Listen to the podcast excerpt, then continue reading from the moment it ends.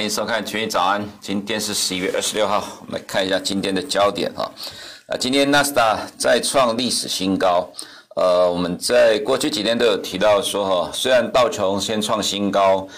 看起来是反映疫苗对美国经济的正向帮助。过去受到新冠肺炎疫情冲击的产业呢，在过去几天强势的大涨，所以反映在道琼指数先创了新高。不过这也不代表科技股指数就往下掉，虽然说科技股呢在过去几天有稍点压抑，不过今天纳斯达克指数再创了历史新高。我们还是强调三大指数的方向基本上都是同步的啦，不会说一个指数往上一个指数往下，只是呢可能在短期之内会有点差距，但中长期来讲趋势方向还是一致的。那再来是今天凌晨有公布了11月4号到11月5号 FOMC 会议记录的内容，那这里面暗示了 Fed 官员暗示未来会增强购债指引，这个意思就是说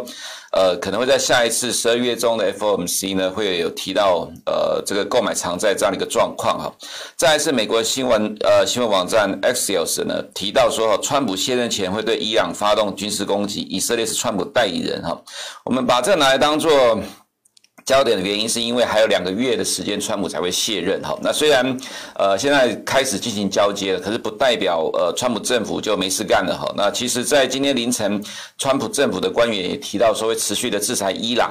那从这个新闻网站他引述呢以色列的官员所讲的，那以色列是川普的代理人，的确就是在应该是说以色列是美国的在中东的代理人。那为什么以色列可能愿意替川普做这样的事情呢？因为在川普任内把以色列承认以色列首都就把美国的大使馆呢从以色列的原来特拉维夫呢也延到就是说迁到耶路撒冷哈。那这当然对中东世界来讲是一个很大的冲击，但对以色列来讲是代表美国承认的耶路撒冷是以色列的哈。所以对于以色列来讲要投桃报李哈。其实我们会提到这个原因是因为其实在上个礼拜呢以色列已经有先对叙利亚境内的伊朗据点发动攻击了，这可能很多台湾投资人并没有去注意到这个部分哦。那如果在川普卸任之前要把事情搞大的话，其实对国际金融市场还是有一些波动的哦。所以虽然剩下2个月，看起来川普政府正在开始进行交接给拜登政府，不过还有2个月很多事情可以做哦，还是要去留意到川普政府想要搞事的心态哦，那可能会影响到金融市场，造成波动。那再来是德国延长封锁到耶诞节前哈，但是其实对德国股市影响还好了。那再来呢是昨天的中国发改委呢有一个通知，说要调查各地新能源车的投资哈，这造成昨天新能源车汽车重挫，也造成 A 股的科技股下跌，港股科技股也下跌。其实中国的官方政策有一点矛盾，因为其实在11月上旬的时候才提出了一个长期的发展计划，到2035年新能源汽车要占中国的全部的汽车比重大概 30% 到 40% 这样的一个状况哈，看起来是要强力的大力推展新能源汽车的发展。不过在现在又发一个通知要调查过度投资哈，所以造成的重挫的情况。那所以昨天的 A 股大家都在找原因下跌了。不过这个是内资啊，就是中国的内资认为 A 股的下跌理由之一，而且是主要的理由哈。但我们等一下会在讲 A 股的时候再分析一下哈。再来就是美国宣布制裁中国跟俄罗斯的5家为伊朗飞弹计划提供服务的公司哦，这就是刚才前面所讲的，还有2个月。川普政府还有很多事情可以做。那川普政府负责伊朗的官员说，一直到1月20号之前都会继续的推出各式各样制裁伊朗的举动齁。那这里面有这五家公司里面有包括中国的公司，虽然说可能跟之前讲的89家公司比较起来，或者是35家公司比较起来，可能对中国的影响比较小。不过既然它也是在制裁中国的相关公司齁，那我们可以看到这几天的 A 股齁，像昨天又跌下来。其实呢也是跟美国推出制裁中国公司有关，像这个中兴通讯跟中芯国际齁，所以很有可能啊齁，在1月20号之前A 股还是多少会受到这样的一个讯息的压制齁。那再来是感恩节之前呢，外资持续的观望齁，止步新市场，外资连续2天的卖超台股齁。我们看一下在美股的部分，那干净能源是持续的强势齁。再来是法国在昨天美股开盘之前就已经宣布了，从12月起呢要课征数位税，不过 FNG 的股票呢都没有受到影响。那 Amazon 股价还涨了 2.15%， 我想可能这也是感恩节的效应齁。再来是 Tesla 持续的创新高，这是也要加入 S&P 500 成分股的效应。再来是疫苗股持续的上涨。我们先看一下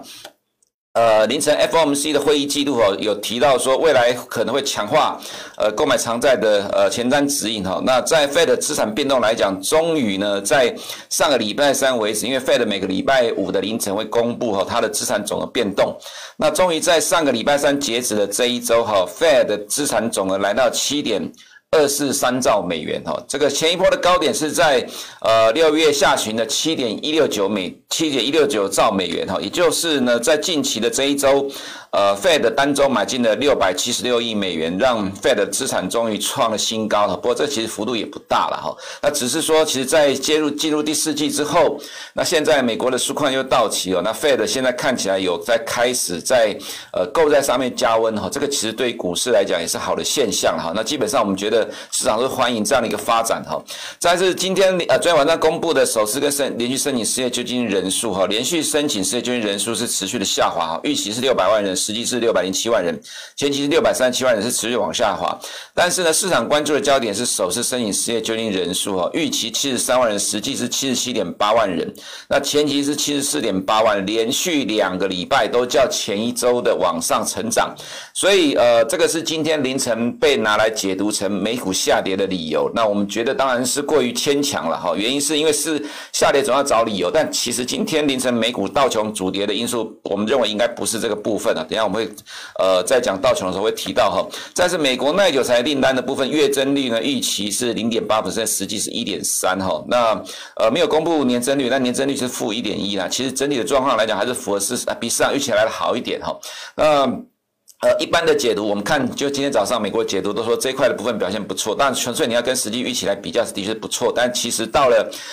现在的第四季来讲，的确是开始各项指标都开始在走缓了。那美国的核心 PCE 呢，预期是 1.4， 实际是 1.4， 前期 1.6 较前月大幅度的下滑，最主要就是疫情的扩大，物价成长率呢开始受到影响了。所以其实现在的第四季来看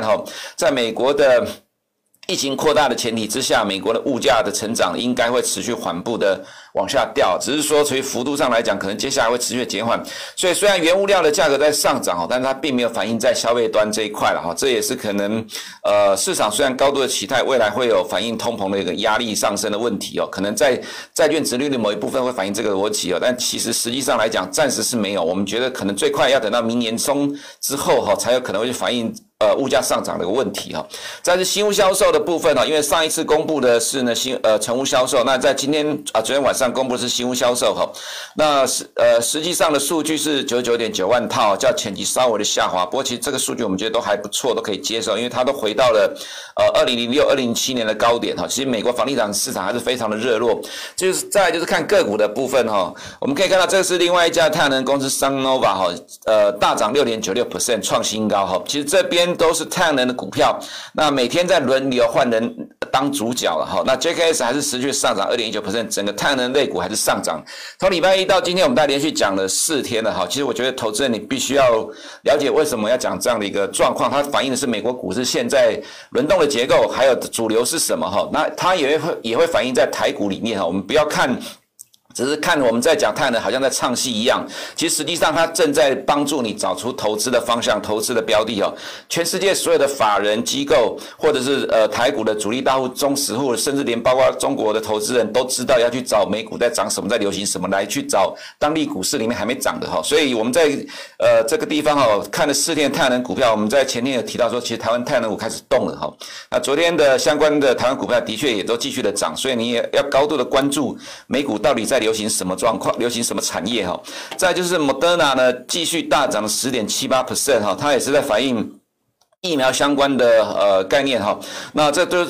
就是可能很快在12月下旬就会拿到 EUA那让美国经济在明年第二季呢恢复正常。昨天台湾有一家生技公司也拿到马来西亚跟越南的疫苗的采购所以也大涨了，所以其实市场都在流行类似的题材再来就是我们看到现在美国3大指数的未来本益比那之前各个指数像 S&P500 之前的新高大概是在2010年左右，那之前道琼的新高对不起，这里是这个道琼那这边是 S&P500 之前是在2000年都在26倍以上那近期的S&P500 道琼 NASDAQ 的本益比高点是在8月28号创下的，那8月28号之后呢反而未来的本益比往下修正了，为什么？因为明年的 EPS 较今年预估是大幅度的成长，所以现在看明年的本益比呢，本来就会比现在来，比今年的本益比来得更低了哈。所以其实现在为什么美股继续在上涨，反而本益比还没有超过8月的高点，最主要就是对于明年的获利预估，大幅的成长哈。所以其实对于美股来看，现在还没有反映完市场的乐观期待哈。在这个是Salesforce， 这是道琼成分股哈，这是今天三大成分股里面单日跌幅最大的公司，大概跌了 5.37%， 最主要原因是因为它。收购了这家公司 Slack Technology 造成股价大跌 5.37%、这个收购案呢，造成股价大跌之后，对于今天的道琼指数呢，光一家公司就贡献了92点的跌点了哈。那今天道琼它跌了170点左右，如果扣掉这个部分的话，大家就小跌，而且这也不是基本面的利空，大概就是一个收购案而已哈，所以收购案大概就造成短期的下跌。所以其实今天虽然说是因为长假前的获利了结卖压，还有市场解读的首次申请救济金人数造成的股市下跌，不过其实严格来讲，最主要就是单一公司所造成的指数下跌的影响。整体来看，其实走势上还是像是算是强势哈。那 S&P 500跌幅 0.16 幅度上就小很多，最主要是因为 NASDAQ 持续的创新高哈。那 NASDAQ 里面当几个大的公司有不错的表现，像比如说 Amazon， 涨了 2.15%， 那最主要就是因为感恩节的消费旺季了。虽然法国昨天下午就已经宣布了要课征苏维税，但是对股价其实没有什么产生太大的影响哈。那 Tesla 持续的大涨，再创新高，涨幅 3.35%、这还是 S&P 500 的效应。我们觉得在12月21号之前呢，都会持续这样的乐观的发酵。那其实台湾的投资人也透过副委托买了很多的 Tesla， 我们觉得其实可能全球各地的资金都在涌入买 Tesla。就是因为要加入成分股哈，所以在12月21号之前呢，可能在台湾相关的 Tesla 概念股都会有机会持续的强势哈。那 NASDAQ 今天涨幅 0.48%， 已经再创了历史新高了哈。所以其实整个三大指数方向上都一致的，并不会说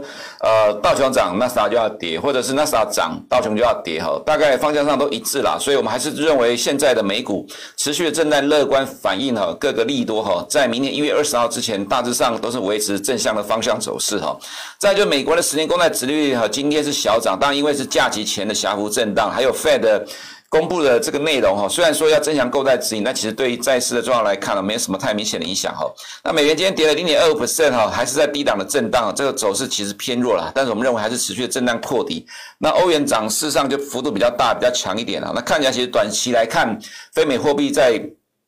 短线走上还是比较有机会的哈。黄金的部分呢，这边跌破了200天均线之后，开始在出现多头抵抗哈。不过因为明年美国经济回升的预期乐观预期情况之下，其实黄金的中期走势看起来并不会太乐观哈。我想因为